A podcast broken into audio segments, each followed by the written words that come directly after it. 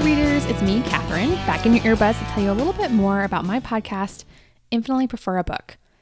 The first episode airs on September 20th, so you have some time to finish reading The Great Alone by Kristin Hannah. I'm still reading it. I'm about three quarters of the way through, and I've heard from some of you that this is a really great book, that you've already read it, and I'm so excited for the discussion that we're going to have. Why am I posting this mini episode? I want to tell you more about the inspiration for this podcast, what you can look forward to in this season. The title for this podcast comes from Pride and Prejudice. Bonus points if you already knew that. It harkens a little bit to my weakness for Jane Austen fan fiction. I am just a sucker for reading a book if the title is something like Mr. Darcy's Diary or the Bennet sisters go on spring break or something kind of ridiculous. Um, it can be modern day or historical, and as a result, I've read some pretty interesting slash poorly written books um, because of this weakness. But I cannot stop myself when I see those titles at the library.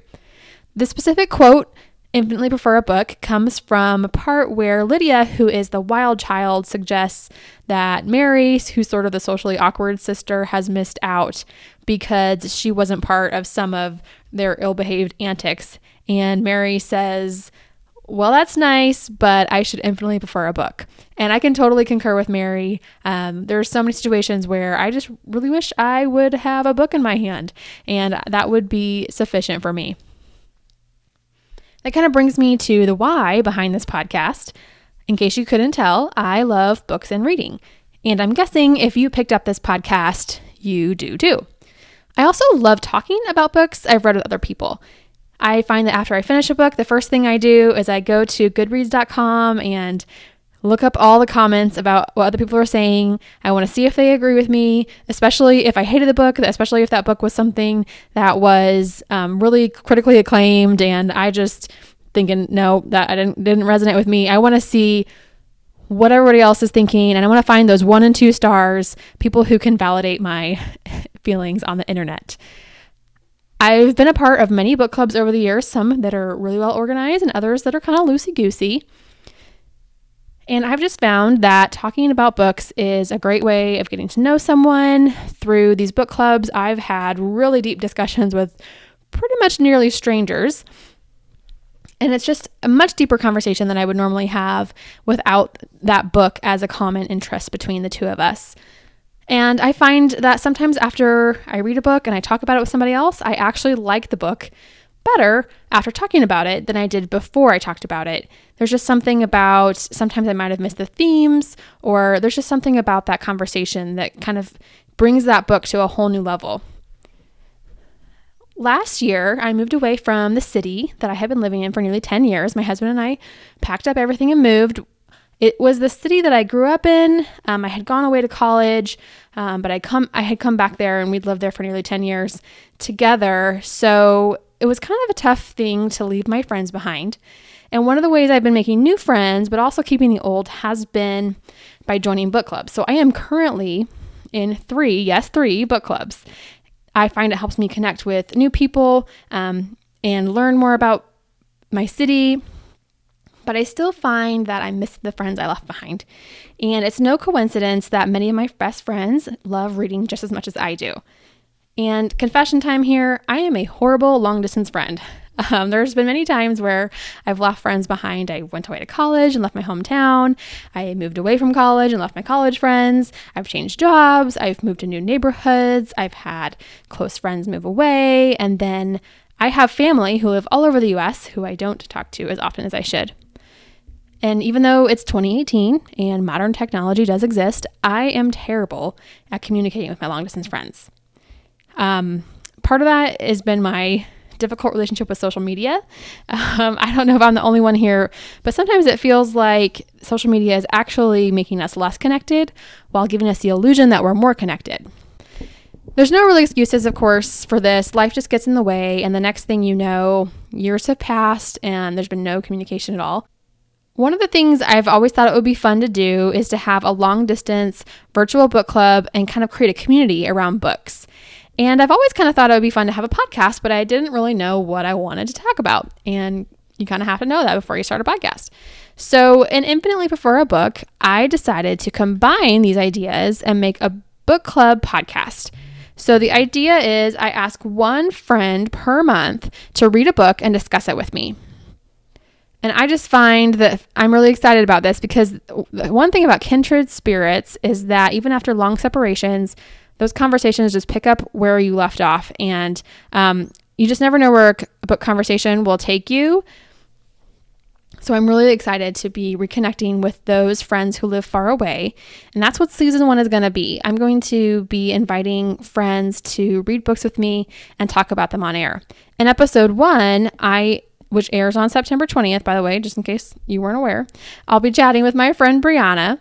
Brianna has been the inspiring force behind Infinitely Prefer a Book, um, really getting me going. She knows it's been a long time goal of mine to have a podcast, and she challenged me to make it happen. She said, do it, Catherine. It's now or never. So she's also been coaching me and encouraging me along the way. So I'm excited for you guys to meet her um, and talk about The Great Alone by Kristin Hannah with you guys. I listen to a ton of podcasts. Um, I think I've subscribed to like 20 to 35 podcasts at least. Uh, and so I'm in, Infinitely Prefer a Book is inspired by several different podcasts that I listen to, but especially by um, one called By the Book. That's BY, By the Book.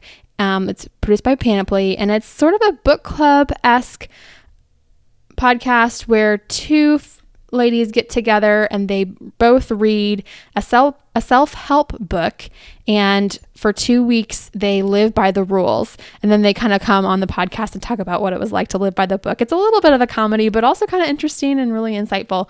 Um, another podcast that I am inspired by is NPR's Pop Culture Happy Hour. And then the third podcast that I think is inspiring this podcast is called What Should I Read Next by Anne Bogel. And she interviews a new guest each week, kind of about their reading life. And she talks about what inspires them um, about reading and, and what they love about reading. And then, based off of what they like and don't like in terms of titles and books that they've read, she recommends new books for them to read next. So it's kind of a great way to learn about new titles, but also kind of that conversational aspect of it. So, in season one, you can expect a new full episode each month, and the season will go from September to May. And those full episodes are actually going to be um, conversations that are full of spoilers. So, we're going to go deep into who died and um, who fell in love or who was whom's father or whom was whom's child. Um, most of the books that I'm choosing will be ones that have been out for at least a few years. So if you're an avid reader, it, there's a good chance that you may have already read the book, and so you'll just have to refresh your memory. Um, but just like an in person book club, you can come hang out with us even if you haven't read the book. At the end of each episode, I will announce the next month's book so that you will have a full month to read along with us and get prepared.